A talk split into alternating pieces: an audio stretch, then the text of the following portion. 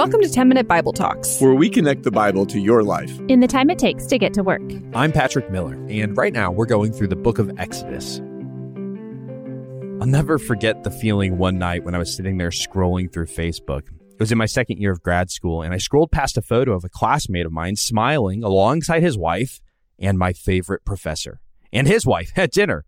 And when I saw it, I felt a pit in my stomach, this deep sense of irritation, a sense of dislike for that classmate. I felt envy. The first fit of envy wasn't so bad, but, it didn't stop there. I couldn't help myself when I was in class. When that classmate answered a question wrong, I felt a sense of joy. When he answered a question correctly, I felt terrible inside. Envy isn't merely wanting what someone else has. Envy is a disposition towards other people. It's an inner uneasiness about the prosperity of other people. It's bitterness towards those who have more than us. It's a desire that those who have less than us never quite get the same as us. Do you feel envy? Do you feel discomfited when a coworker gets a promotion? Do you feel a sense of joy when a peer gets, you know, knocked down a notch? A sense of irritation when a family member pulls up in a new car that's nicer than your car? Do you find yourself judging? They can't afford that. They don't deserve that. Do you find yourself gossiping? You know, you mask it in concern. Oh, I, just don't know if they'll be able to handle all that responsibility in that new job. If you've experienced any of this, you've experienced envy. And of course, we all have.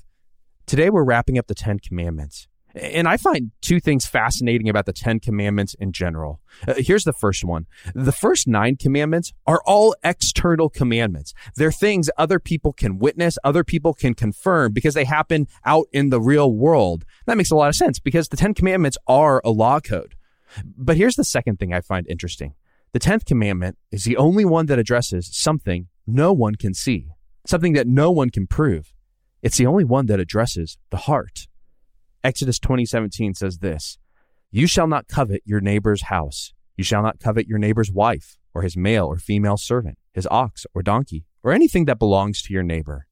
That's a strange law. I mean, how would you know if someone coveted your house or your wife? Well, you might know if he slept with your wife, then you would know it, right? But that breaks the seventh commandment. So do you really need the tenth commandment? Or how would you know if someone covets your property? Well, you know if they stole it, but that breaks the eighth commandment. So why do you need the tenth commandment? I think we need it because it illustrates something implicit in all of the Ten Commandments. It's something that Jesus himself expanded on later in the Sermon on the Mount. Sin starts in the heart. By the time you act externally on a sinful desire, it was only because you gave in to a sinful desire internally. That was just the last domino in a row of dominoes that led you to that moment. And in many cases, that sinful desire that's driving us is covetousness. It's envy. And the reality is that covetousness is a form of idolatry, the very first commandment. Paul wrote in Colossians 3 5, put to death covetousness, which is idolatry. It's the only sin in the entire New Testament that's called idolatry. The reason why is obvious.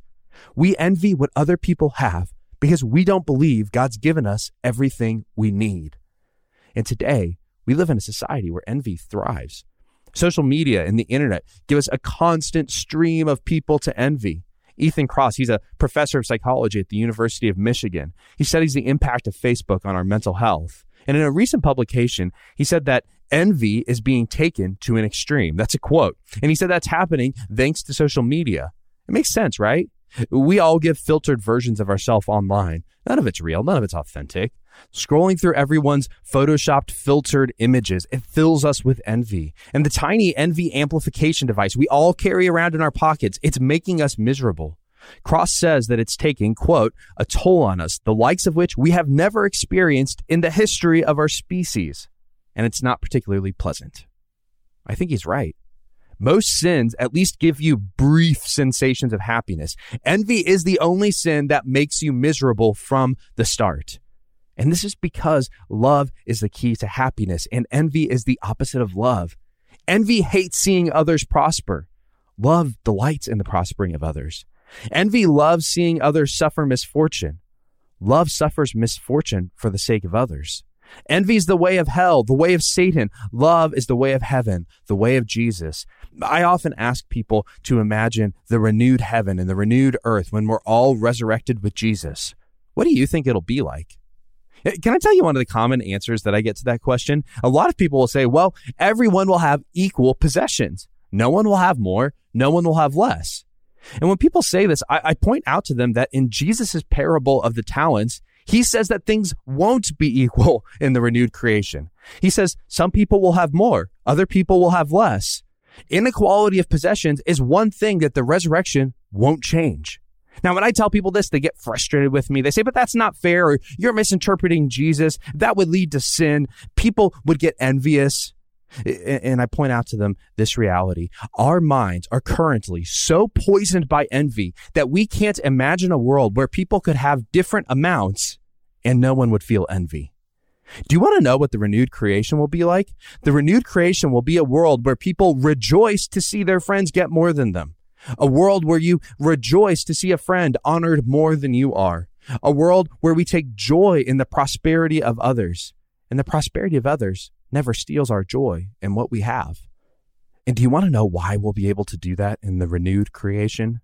It's because we'll have something better than stuff. We'll have something better than prosperity. We'll all, every single one of us, have Jesus. And having him will be so satisfying that we won't want what other people have. We'll trust that he's given us what we need and what we can handle. Having him will be so satisfying that we can rejoice when others have more. The honor and prosperity they have is a feather compared to the tremendous weight of Christ's love for me. The only way to battle covetousness is to battle idolatry. The 10th and first commandments, they actually create a loop.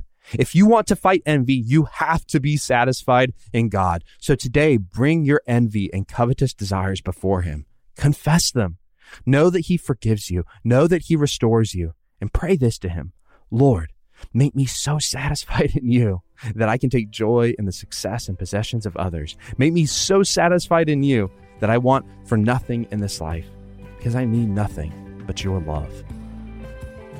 Before you forget, sign up for the 10 Minute Bible Talks newsletter. Hit the link in the show notes, and you'll get an email every Wednesday that's going to help you beat that midweek slump and go deeper in your walk with Jesus. Thanks for listening.